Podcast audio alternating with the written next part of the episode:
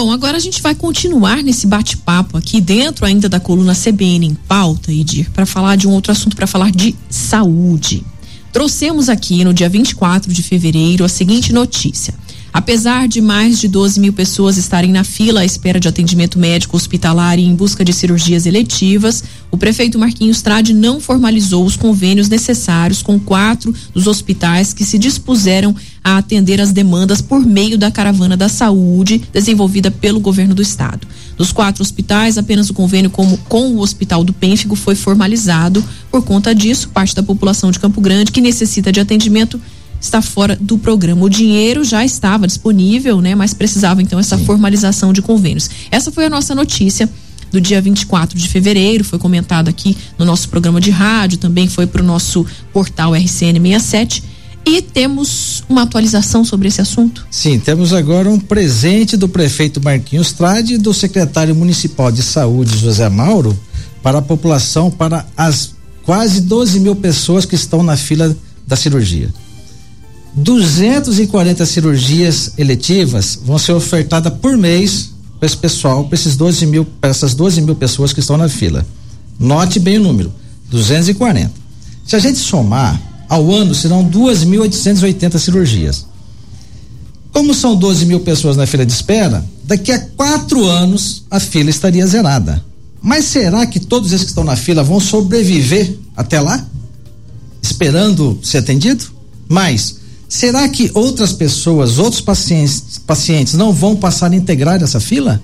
Ora, se quatro hospitais, hospitais se dispuseram a contratualizar com o governo do estado via prefeitura na caravana da saúde e o Marquinhos Trade só contra, contratualizou com um hospital que é do Pênfigo, ó, isso mostra de forma clara, cristalina, o compromisso que ele tem com a saúde pública em Campo Grande. Ou seja, 280 cirurgias e o secretário municipal ainda é, comemora. Tem que estar tá chorando, secretário. Você e o prefeito tem que estar tá atrás de atender um número maior, 200, 280 pessoas, 240 pessoas ao mês é zero diante de uma fila de quase 12 mil pessoas.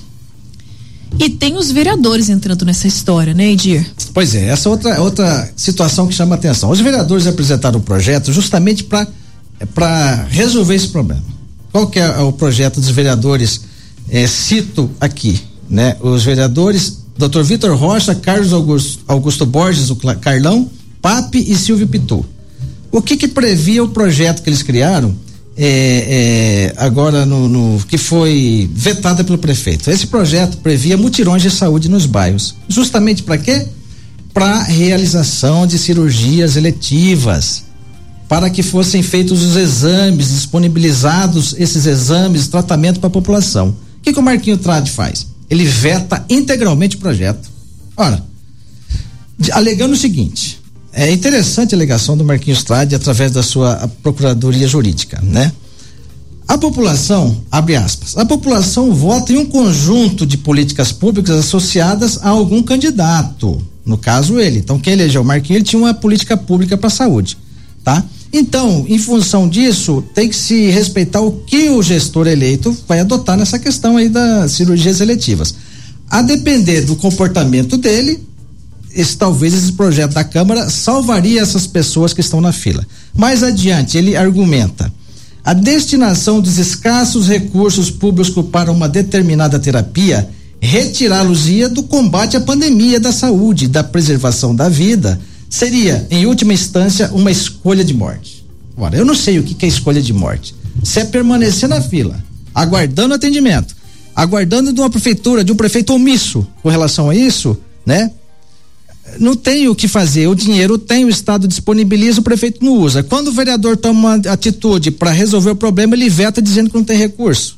Ora, mais adiante também, é só para finalizar, o argumento do prefeito. Olha só, podendo, com relação ao projeto, a implementação dessa lei colocar em perigo, em perigo o direito à saúde dos munícipes, além de violar a isonomia dos pacientes que estão na fila do sistema de saúde. Gente, vai violar a isonomia de quem está na fila.